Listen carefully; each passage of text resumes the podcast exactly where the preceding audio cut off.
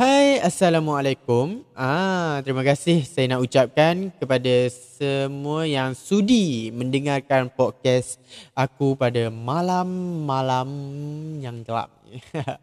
Okey, untuk topik pada malam ni aku boleh katakan topik yang agak menarik di atas pengkongsian adik Muhammad Fitri.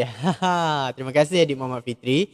Untuk siapa-siapa yang ada pengkongsian kisah Ah, perkongsian kisah tak kisah kisah ah, cinta ke, kisah seram ke, kisah apa-apa ke. Yang yang boleh dikatakan menarik, boleh kongsikan bersama dengan saya untuk saya kongsikan kepada pendengar-pendengar semua. Okey, untuk topik malam ni kita dapat satu topik seram. Jadi kita tak nak melengah-lengahkan masa. Sebelum tu saya ingatkan ini bukanlah kisah saya, ni kisah adik Muhammad Fitri. Jadi kisah saya akan saya ceritakan pada podcast-podcast yang akan datang lah bukan hari ini. Okey?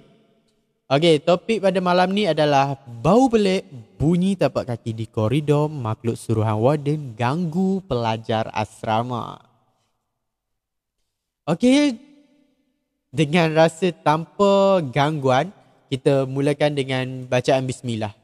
Bismillahirrahmanirrahim.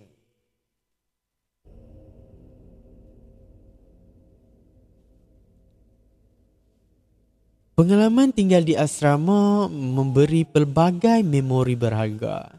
Termasuklah kisah-kisah pelik dan seram yang sering dikaitkan dengan asrama. Ramai orang kata, kalau tinggal di asrama, kejadian histeria selalu berlaku. Itu belum lagi terdengar bunyi perkara pelik di bilik kosong ketika banyak pelajar balik kampung. Ia seolah-olah sudah menjadi satu perkara biasa untuk berhadapan dengan situasi seram di asrama sehingga timbul pelbagai kisah dan kejadian yang boleh dikatakan pelik tetapi benar. Itu juga yang terjadi kepada Muhammad Fitri. Kejadian menimpanya masih mampu membuatkan bulu roma meremang setiap kali terkenangkan kejadian misteri di asrama. Fitri memberitahu kisah seram mula menyelubungi dirinya apabila dia bertukar ke sebuah sekolah di sebuah kawasan luar bandar di Kedah. Pada awalnya, kata Fitri, semuanya berjalan seperti biasa malah dia beruntung kerana mendapat rakan-rakan seasrama yang sekepala. Imbau Fitri Kisah seram menimpa dirinya bermula apabila rakan-rakan sebiliknya meminta dia berpindah katil. Meskipun warden asrama telah menetapkan dia menggunakan katil di bahagian bawah. Enggan membantah arahan diberikan, Fitri terus memindahkan barangnya ke katil bahagian atas dan sempat bertanya sebab dia tak boleh menggunakan katil itu. Dalam kepala saya ketika itu dah ada macam-macam persoalan tapi kerana tidak mahu bersoal balas dengan rakan sebilik, saya turutkan sahaja ceritanya. Bulu romanya terus menegak apabila salah seorang penghuni dom iaitu Am Memberitahu katil itu mengeluarkan bunyi bising memandangkan terdapat loceng yang diikat pada tiang katil.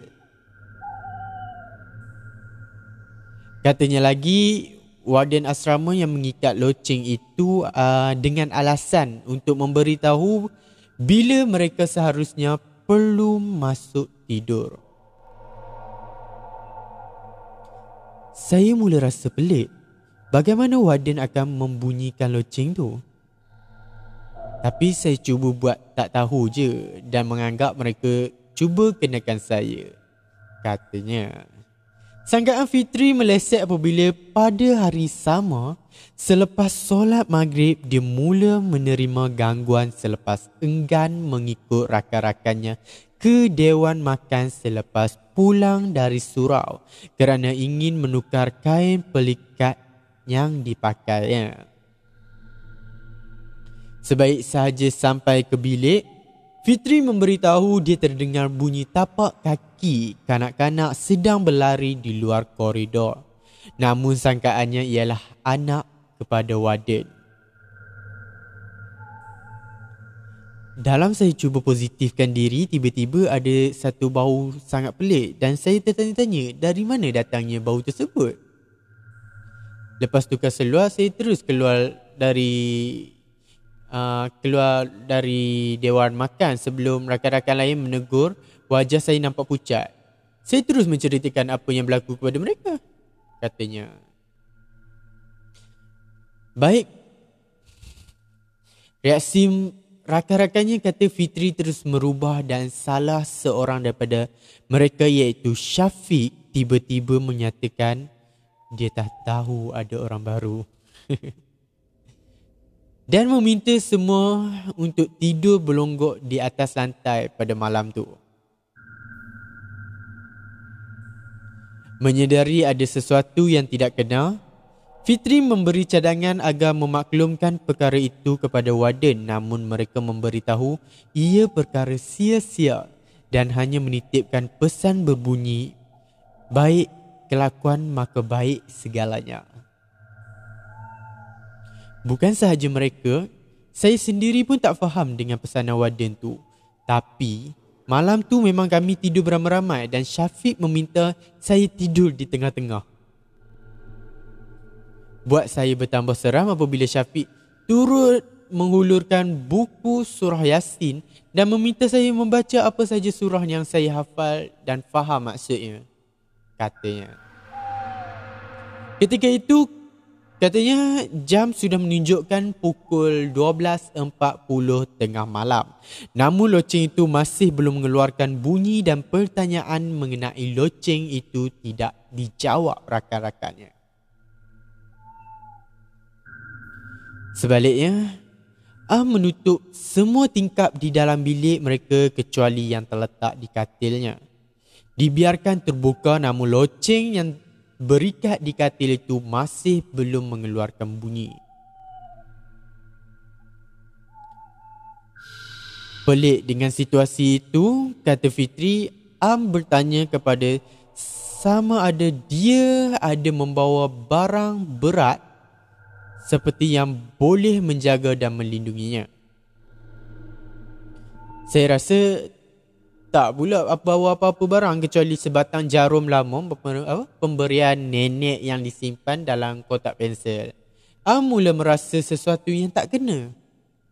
Dalam mereka membuat andaian mengenai jarum tu, tiba-tiba loceng berkenaan berbunyi nyaring dan Am meminta saya pejamkan mata sekiranya ternampak sebarang terlibat.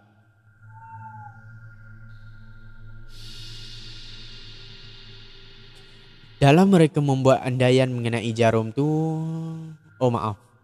Kami semua terus baring dan saya menghadap ke kiri.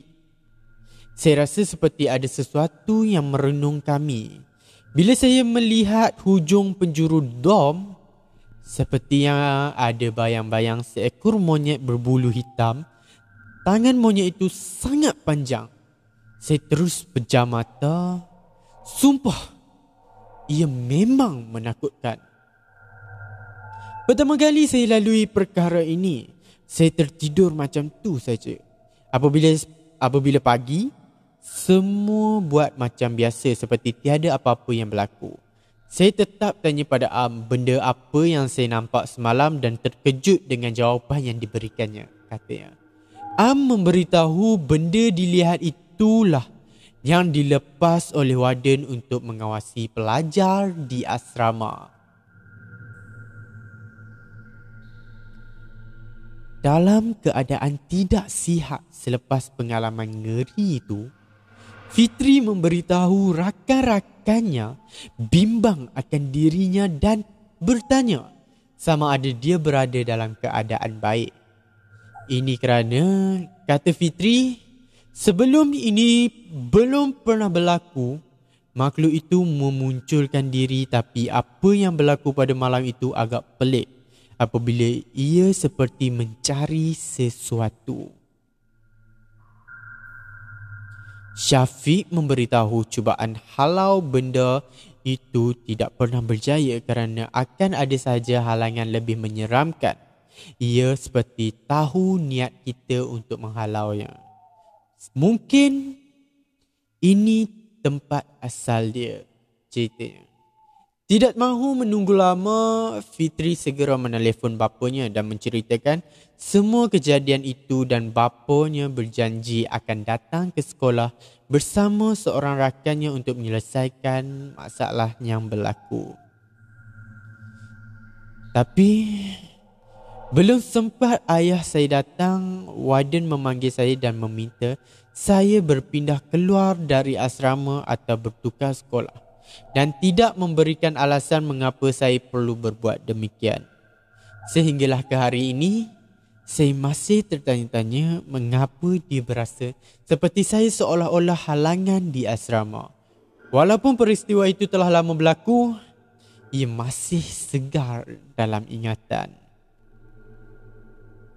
Itu dia satu baris ha, satu baris cerita daripada adik Muhammad Fitri berkenaan dengan uh, berkenaan dengan apa ni? Ha, suruhan makhluk suruhan. Ha, mak, tak sangka kan makhluk suruhan Wadin ni mampu untuk menjaga budak-budak Wadin tapi sayangnya dia menyeramkan. Kalau dia tak kisah kalau dia dia tak mengganggu tak apa. Itu masalah dia dengan warden je lah kan.